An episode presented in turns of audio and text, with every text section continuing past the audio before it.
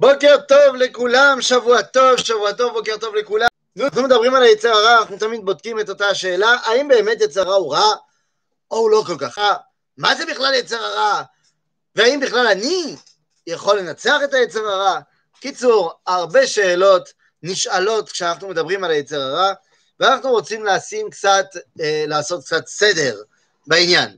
באמת יש שאלה, שאלה נשאלת, והיא שאלה גדולה לגבי היצר הרע. לי יכול להיות שיש נטיות שפלות, נטיות לא טובות, נטיות שגורמות לי, אה, מה אני אגיד לכם, לרצות כל מיני תאוות. השאלה שלי, האם זה בסדר או זה לא בסדר? האם אני צריך להרגיש רע עם זה שפתאום אני מרגיש שיש לי תאווה לאישה יפה, או שיש לי תאווה ל... אני יודע, אה, לקצת אלימות, או שיש לי תאווה לאוכל מופרז, האם זה עושה אותי בן אדם לא נורמלי? אז כאן זו שאלה גדולה, ונחלקו הפילוסופים. נחלקו הפילוסופים, האם ביסודו האדם הוא טוב או לא? למשל, יש אחד שקראו לו ז'אן ז'אק רוסו, וז'אן ז'אק רוסו הוא טען שהאדם הוא ביסודו טוב. הוא ביסודו טוב, והחברה, בתים באפריקה, שפתאום גילו את האינדיאנים באמריקה, הוא אמר, הם אנשים טובים. החברה האנושית לא קלקלה אותם, ולכן הם אנשים טובים מטבעם. זה דעתו של רוסו. לעומתו, בא זיגמונד פרויד ואמר שהפוך, הפוך לגמרי, שהנטיות הבסיסיות של האדם זה לשפוך דמים ולגלות עריות. האדם רוצה להרוג את אביו ולשכב עם אמו.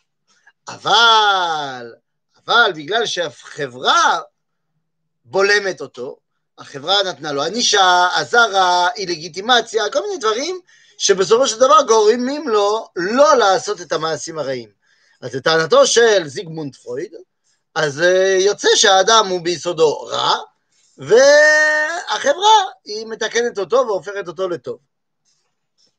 שתי כיוונים. זה לא משנה שאחד היה יהודי ואחד לא, זה לא אומר שהוא צודק ושהוא לא צודק. יש דעה אחרת, שהיא דעה רווחת היום בקרב הפסיכולוגים, שהאדם הוא כלום. זאת אומרת, הוא לא ביסודו טוב, לא ביסודו רע, האדם הוא ביסודו פרווה.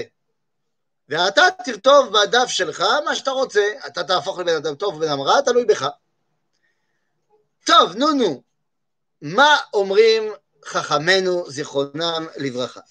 אז צריך להבין שלפי התורה, הדעה הרביעית היא הנכונה. האדם הוא ביסודו טוב וגם ביסודו רע. רק צריך לברר בדיוק מה העניין.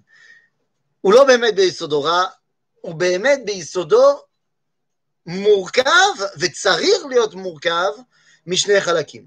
חלק אחד נקרא יצר הטוב וחלק אחד נקרא יצר הרע. ושני הדברים האלו הם ביסודותם בבריאת האדם. הרי כתוב וייצר. כשאנחנו מדברים על, ה, על בריאת האדם בתורה, אז כתוב שם וייצר. מה זה וייצר? עם שתי יהודים. מה זאת אומרת שתי יהודים? כן, שהקדוש ברוך הוא כשברא את, העלה, כשברא את האדם, סליחה, ברא אותו עם שתי כוחות. אז אומרים חז"ל, ואיזה וייצר עם שתי יהודים, עם יצר הטוב ועם יצר הרע. זאת אומרת שגם יצר הטוב כמובן וגם יצר הרע, הם בבסיסו של האדם. וזה חשוב מאוד להבין את זה. כי לא אחד בא מבחוץ. שניהם הם מוטבעים בתור טבעת האדם. רק אנחנו צריכים לבדוק מה זה כל אחד ואחד. מצד אחד התורה אומרת לנו בספר בראשית, יצר לב האדם רע מנעוריו. רש"י מפרש מה זה נעוריו משעה שננער ממעי אמו. במילים אחרות, האדם הוא רע. זאת אומרת, הוא מלא יצר הרע. ממתי? מאז שהוא נולד. הרב קוק יבוא ויסביר, בסדר, אבל זה שבן אדם נולד זה לא תחילת החיים שלו. הרי לפי היהדות אנחנו מחשיבים אה, קיום וחיים עוד לפני הלידה. למשל, אם חס וחלילה, חס ושלום, לא עלינו ולא עליכם, יש מישהו שמוליד תינוק מת, כן, מה שנקרא נפל. אז אם זה בן, צריך לעשות בו ברית מילה, בברכה והכל. כי אנחנו מחשיבים אותו כשייך וקיים לעם היהודי עוד לפני לידתו.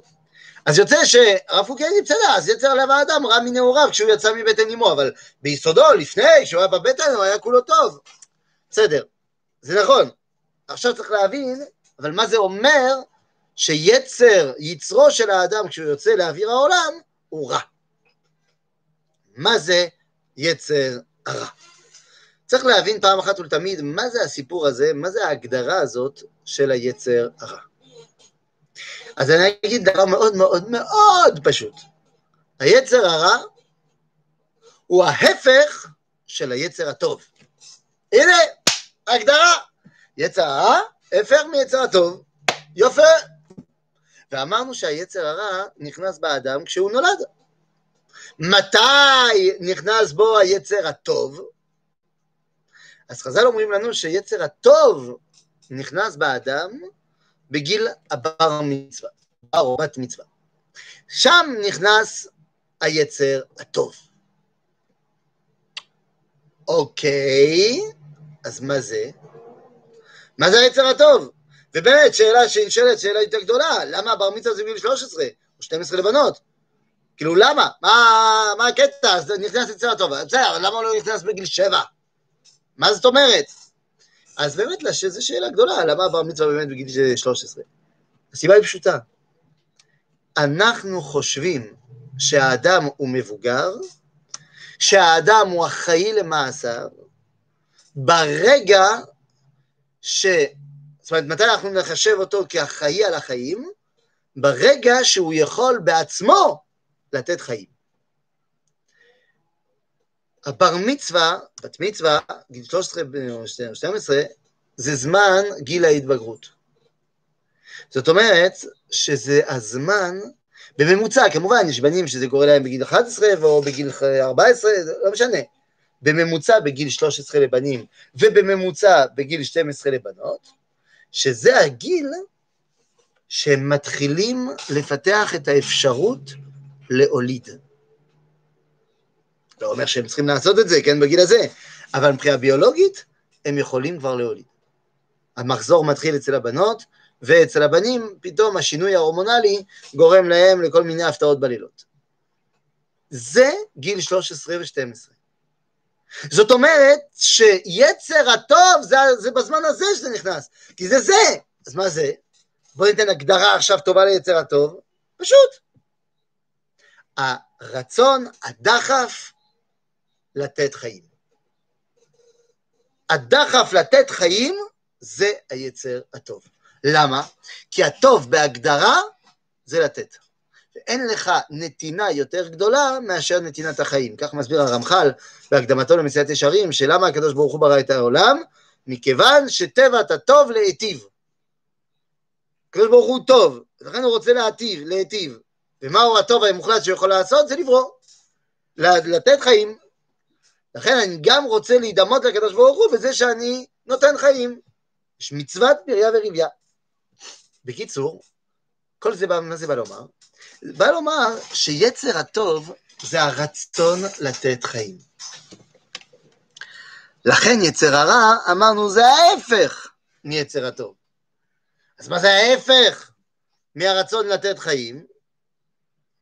הרצון לקבל חיים. הנה הגדרה פשוטה מאוד של היצר הרע. הרצון לקבל חיות, שפע, גשמיות, עולם הזה. הרצון לקבל עולם הזה, זה היצר הרע. פשוט. האם זה רע הרצון לקבל? התשובה היא בוודאי שצריך לבדוק. בוודאי שצריך לבדוק. אומר הרב אשלג, הרב אשלג בא על הסולם, כן, הפירוש של הסולם על הזוהר, אומר הרב אשלג שבטקסט הנקרא יסוד הנתינה, כך קיבלתי מהרב שרקי, שהיה תלמידו, שהרב אשלג מסביר שיש ארבע מדרגות בהתקדמותו של האדם בעולמו, ברמה מוסרית. הוא עובר ארבע שלבים. תינוק, ילד, מתבגר, מבוגר. תינוק, כל עולמו זה לקבל. הוא רוצה לקבל על מנת לקבל. הוא רעב,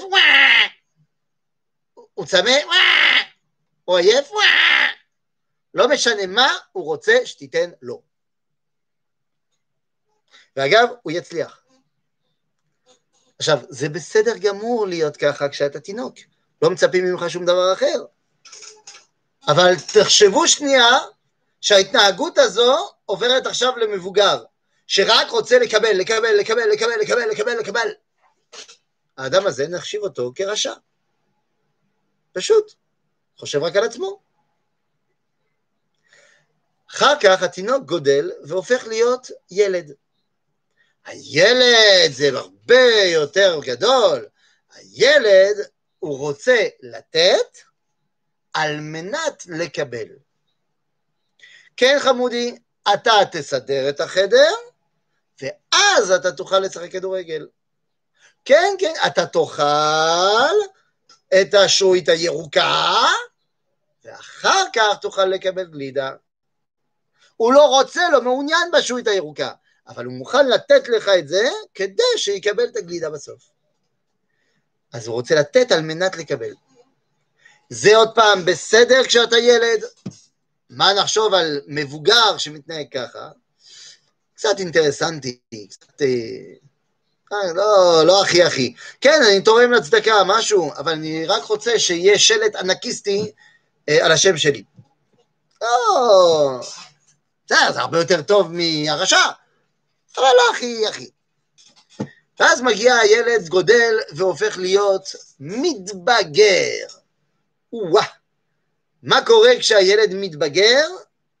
זה זמן גיל ההתבגרות, זה זמן המרידה נגד ההורים ונגד הסמכות, זה הזמן של האידיאלים הגדולים. כן, כן, כן, ההורים שלי לא מבינים שום דבר מהחיים שלהם, הזקנים האלו. אין להם שום ערכים. אה, הכל פרגמטיים אצלהם, הכל תועלתי. אני יודע שיש ערכים אמיתיים בעולם. ולכן איך זה מתרגם? תלוי בילד, אבל יש ילדים שפתאום נכנסים ל, ל, ל, לקרבות אה, מאוד אידיאליסטיים, ותנו לחיות לחיות, ו, ואני, הכל, הכל, הכל, הכל, הכל, הכל, לא משנה מה. והולכים עם זה בהגזמה מטורפת. אגב, אני הייתי אחד כזה, כן, שיהיה ברור. ולמשל, יכול להיות שהקרב הגדול ביותר הוא לא כזה, אבל, אבל מבחינתך, זה הערך העליון. מה? מה אני לא מבין? אבא, אתה לא מבין שהחברה שלי, אה, לא יודע מה, שרה, כי אני ילדה, בת 14, 15, 16, כן? והחברה שלי, שרה, עכשיו, החבר שלה זרק אותה. אתה לא מבין, אבא, שעכשיו יותר חשוב מהכל שאני אהיה על ידה? זה החברה שלי, היא עוברת תקופה אתה לא מתאר, אתה לא יכול להבין בכלל. אז מה, מה, מה אתה אומר אבא? אני לא יוצאת בגלל שמחר יש בגרות במתמטיקה? מה זה משנה בגרות במתמטיקה? מה, יותר חשוב מהרגשות הפנימיות של החברה הכי טובה שלי? נו באמת. זה גיל ההתבגרות. גיל האידיאלים הגדולים. הוא רוצה לתת על מנת לתת. זה טוב, זה טוב לעבור את השלב הזה, אבל זה גם טוב לצאת ממנו, כי להבין שאני לא יכול לתת רק ורק לתת ורק לתת, זה מראה על סימני בגרות, כי הרי בסופו של דבר היחיד שיכול לתת ללא גבול, זה הקדוש ברוך הוא. ואז מגיע, אומר הרב אשלג, לשלב הרביעי, המבוגר. המבוגר, הוא מבין שהוא צריך לקבל על מנת לתת. הוא מבין שהאידאל זה לתת. אבל הוא גם מבין שכדי לתת צריך שיהיה לו מה לתת. לכן צריך לקבל קודם.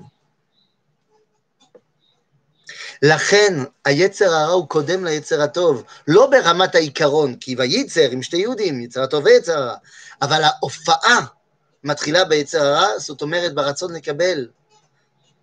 ועד גיל 12 לבנות, 13 לבנים, אני רק רוצה לקבל. ולכן ההורים שלי לא צריכים ללמד אותי תורה. מלמדים אותי תורה, גם אני מלמד תורה לילדים שלי, אבל זה לא העיקר. העיקר שאני צריך ללמד אותו טון לפני התורה, לפני גיל המצוות, זה דרך ארץ קדמה לתורה. כי הרי הוא מלא רצון לקבל הילד והתינוק, והתינוק והילד והמתבגר. אבל אני צריך עכשיו, סליחה, לא המתבגר, הילד וה, והתינוק והילד, והתפקיד שלי זה איך להסביר לו להשתמש בכוחות האלו שהוא קיבל ורוצה לקבל, ולנתב אותם לטוב. דרך ארץ קדמה לתורה זה אומר שההורים, המשימה הקשה ביותר זה ללמד אותם להגיד תודה, להגיד שלום, להיות מנומסים, וזה הרבה לפני שהוא לומד הלכות שבת. לכן, לכן יצר הרע קודם ליצר הטוב בהופעה. כי אני חייב לקבל קודם. הנה אומר הקהלת רבה, אומר מדרש קהלת רבה, רבי בנימין בשם רבי לוי אומר, גם את העולם נתן בליבם. מה זה גם את העולם נתן בליבם? אהבת עולם נתן בליבם. זאת אומרת שהקדוש ברוך הוא נותן לנו את אהבת העולם הזה, כמו שנאמר בבראשית רבה. רבי נחמן, רבי נחמן בן שמואל בר נחמן, בשם רבי שמואל בר נחמן אומר, הנה, טוב מאוד זה יצר הטוב, והנה טוב מאוד זה יצר הרע. וכי יצר הרע טוב מאוד? שואל, את, שואל המדרש. את מה? אלא שאילולי יצר הרע לא בנה אדם בית, ולא נשא אישה ולא הוליד, ולא נשא ונתן. המדרש, מה אתה רוצה? אם לאדם לא היה יצר הרע, רצון לקבל, הוא היה רק דבק בהשם, לכן לא היה עושה שום דבר בעולם הזה. פשוט. היצר הרע הוא לא רע, תלוי מה אתה עושה איתו. היצר הרע זה הרצון לקבל שפע, חיות. אבל בחיים האלו, יש דברים שהם טובים וכדאיים לקבל, כי הם יעזרו לך לעשות טוב, ויש דברים שהם פחות טובים, והם לא יעזרו לך לעשות טוב. הגדרה, לפי הרב קוק, של הטוב והרע הוא מאוד פשוט. הטוב זה מה שמוסיף חיים, הרע זה מה שממעיט את כוחות החיים. לכן ביצר הרע יש כל מיני כוחות. יצר הטוב זה קל. הרצון להוסיף חיים מתחבר לזה תורה ומצוות. כי תורה ומצוות זה עוזר לי להתחבר למי שנתן את החיים, לכן זה קל להתחבר דרך דרך זה לחיים. אבל ביצר הרע, הרצון לקבל, לפעמים הרצון לקבל חיים ממעט כוחות החיים במקום אחר. וואי, אני מאוד מאוד מתחשק וחומד את האישה הזאת, הנשואה. בסדר, מה, אני, אני, אני אשכב איתה, יצא מזה חיים, נו, מה אתה רוצה, זה טוב? כן, אבל אתה ממעיט את כוחות החיים של בעלה, ושלה ביחד. יש כוחות תנועות שאי אפשר להגיד, אני לא נורמלי שיש לי אותם. הדחף הזאת לקבל חיות, הוא כוח שהקדוש ברוך הוא ברא אותך איתו, והוא בסדר. הכוח הזה הוא בסדר, השאלה מה אתה עושה איתו.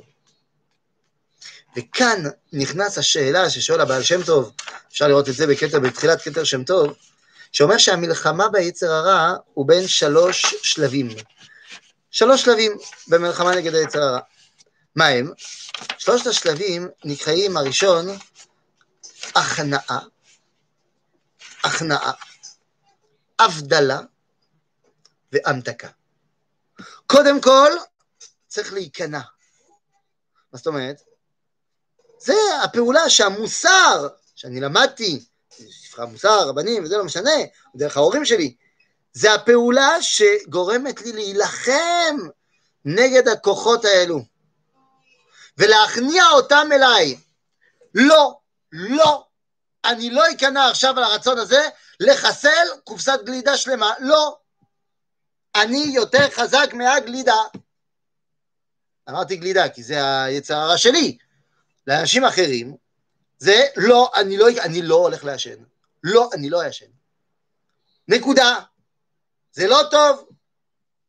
זה השלב הראשון. אני מכניע את הכוחות הללו. אחרי שהכנעתי אותם, אני מבדיל אותם. מה זה אני מבדיל אותם?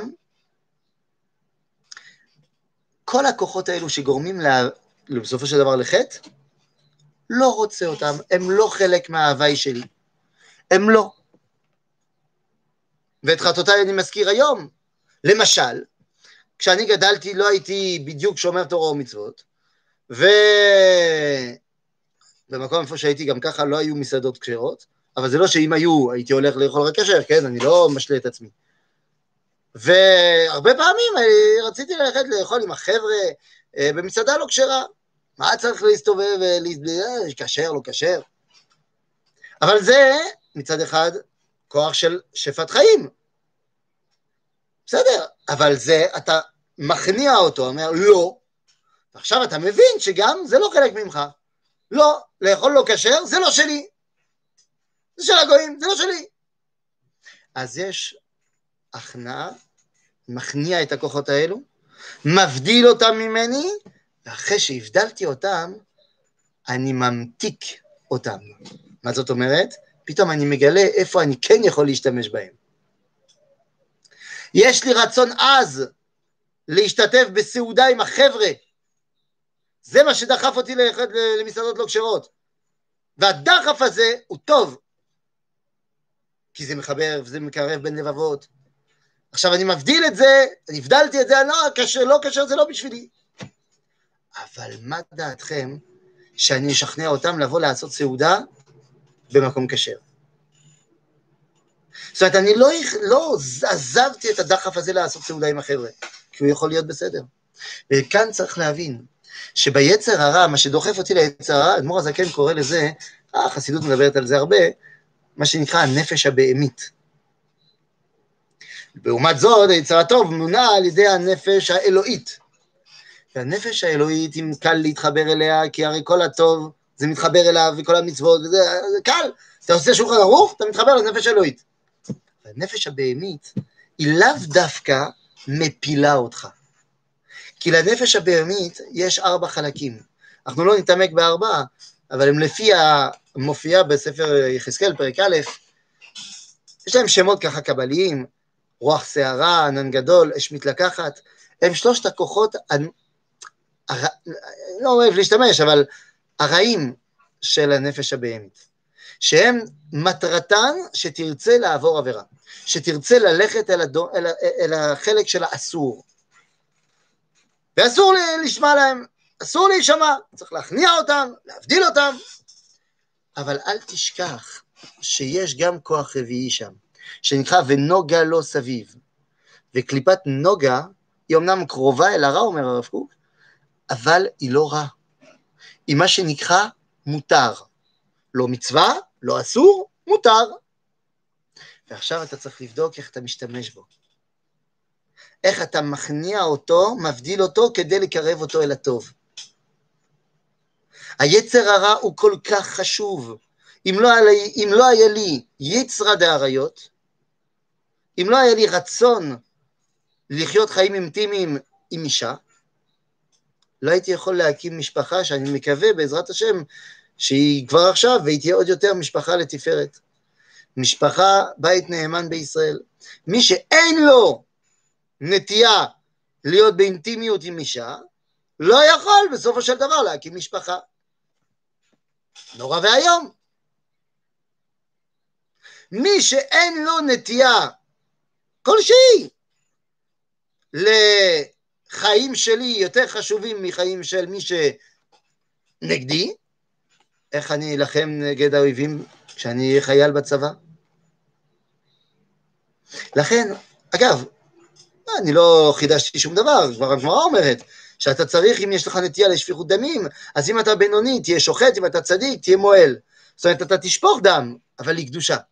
תשתמש בכוח שלך, תשתמש בכוחות הללו, אבל תכניס אותם לדרך טובה. לכן היצר הרע הוא חשוב מאוד. מי שאין לו יצר הרע, שמיד ילך לרופא ויקבל זריקת יצר הרע. אבל באמת היצר הרע, אם אתה חושב שהוא רע, אז אתה, אתה טועה. היצר הרע הוא בריאה של הקדוש ברוך הוא, ומטרתו או לגרום לך לרצות ליפול ואתה תתגבר ואתה לא תיפול ותקבל על זה עוד יותר שכר, או המטרה שלו שהכוחות של רצון לקבל, אתה תשתמש בהם לטובה. ואתה עם זה תבנה חיים, תבנה קיום. ולכן זה מדריך אותנו לאחריות. מדריך אותנו לאחריות. לברוח מן הרצון לקבל זה לברוח מן האפשרות להשפיע. ואני, אני נבראתי כדי להשפיע בעולם הזה. אני נבראתי כדי לבנות את העולם הזה. לכן, אני חייב שיהיה לי את הכוחות הללו. אבל שהכוחות הללו, הם לא יהיו עוינים לי, אלא משת"פים שלי, יעבדו בשבילי. על זה נאמר ב... נו, אה, במשלי, אם רעב שונאך, אכילהו לחם, ואם צמא, אשקהו מים, כי גחלים אתה חוטא על ראשו. מה הכוונה? הכוונה היא פשוטה. אם רעב שונאך, אתה תאכיל אותו. ואז אתה תבין שכל הכוחות שלו באים ממך. אתה שולט בו, לא הוא שולט בך. זאת הסיבה, אגב, שהקדוש ברוך הוא ציווה לתת אוכל, במרכאות, את השעיר לעזאזל. לעזאזל, הכוחות הסוערים, הכוחות הבהמתיים, הכוחות הפנימיים הקשים שיש באדם. הקדוש ברוך הוא נתן פקודה, מצווה, להאכיל את הכוחות הללו. למה? כדי שבסופו של דבר הכוחות הללו לא יפרידו אותי. אני שולט בהם. לכן גם כשהם צועקים ונופחים מאוד חזק, אותי זה לא מזיז. זה בדיוק המטרה של המנהג היפה בעם ישראל לעשות מים אחרונים בסוף הארוחה. כי אני מדבר על מנהג יפה ולא על הלכה, מכיוון שאומנם כתוב בשולחן ערוך שמים אחרונים חובה, אבל מה שהשולחן ערוך מתכוון כמים אחרונים חובה, הוא לא בכלל מה שמי ש... תראה, לשולחן ערוך מים אחרונים חובה, מה הכוונה? הכוונה היא פשוטה, זה היה בגלל מלח סדומית. זאת אומרת, בגלל שפעם לא היו מקררים, בגלל שפעם לא היו מקררים, אז כדי לשמר את הבשר, לשמור את הבשר, היית שם אותו במלח גס. והמלח הזה היה בכל מקום, ואם כן שגם לא היו סכומים, אז אנשים היו אוכלים עם ידיים. ואז אתה מלא מלא מלח, וכשאתה מלא אוכל, אתה יודע מה קורה. יש לך פתאום... ואבוי, אני עם מלח גס על הידיים ואני ככה נגעתי בעיניים, יכול להיות שבגלל זה אני אהיה עיוור, זה יסחוף לי את העיניים. לכן אמרו, מים אחרונים חובה, צריך לשטוף ידיים, כמו שאני שוטף ידיים בתחילת הארוחה, מים ראשונים, כדי להיות נקי, אז גם אחרי הארוחה אני עושה מים אחרונים כדי להיות נקי, אבל לפי זה אני צריך לשים כמה מים? הרבה, לשטוף. אבל אתה תראה שכל מי שעושה מים אחרונים, מה הוא עושה? הוא שם טיפ-טיפה מים ככה בקצה של הציפורניים. למה? כי זה בדיוק לא, זה, זה, זה ממש לא עניין הלכתי, אלא על פי הקבלה, אותם הכוחות, כוחות הטומאה, הכוחות הלא טובים שבאדם, נמצאים ואוחזים בקצה הציפורניים. לכן אומרים לך, אתה תכיל אותם, תן להם כוח.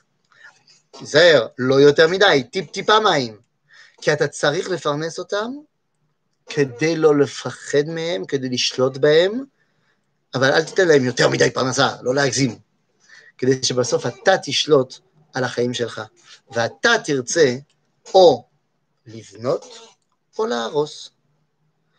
ולכן בידיך להחליט האם היצר הטוב הוא יהיה עוד יותר טוב בגלל שעזרת לו עם הדברים הטובים שיש ביצר הרע, או שהיצר הטוב שלך, אתה מעלים אותו לגמרי בגלל שנתת ליצר הרע ולכוחות הרעים שבו להשתלט עליך.